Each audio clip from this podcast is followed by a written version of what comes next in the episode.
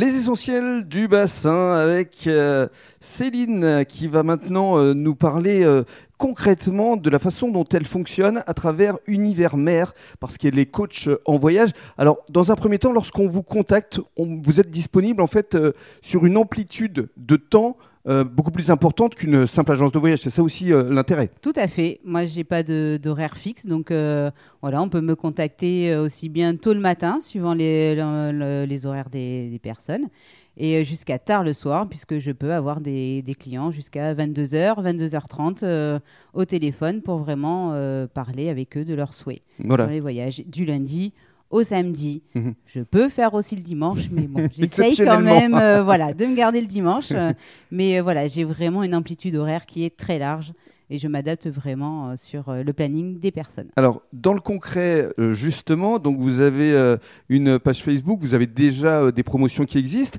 Oui. mais lorsqu'on vous contacte par téléphone, on peut vous faire effectivement des demandes en termes de destination, d'hébergement, de voitures, enfin tout un tas de services que vous pouvez effectivement rechercher pour avoir des tarifs les plus intéressants possibles. Tout à fait. Alors, c'est au niveau du tarif et aussi vraiment euh, au niveau des dates. Si on souhaite rester que trois jours sur une île et pas sept et ou et cinq jours, euh, vraiment, on adapte au niveau du, du séjour.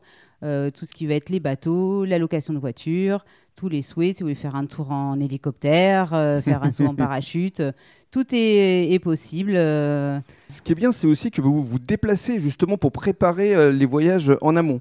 Voilà, c'est ça. Je peux euh, rencontrer les personnes, ce qui est le mieux, euh, Bien sûr. euh, je trouve. Donc euh, voilà, sur le temps d'un café, le temps d'une pause repas, sur leur lieu de travail, avant, après la débauche, chez eux. Il n'y a pas d'importance. Quelles sont les destinations les plus intéressantes actuellement? On est à la mi-août là pour celles et ceux qui souhaiteraient partir justement pour l'arrière-saison, pour le mois de septembre. Septembre, le bassin méditerranéen reste vraiment euh, la destination où il fait encore bon, Mhm.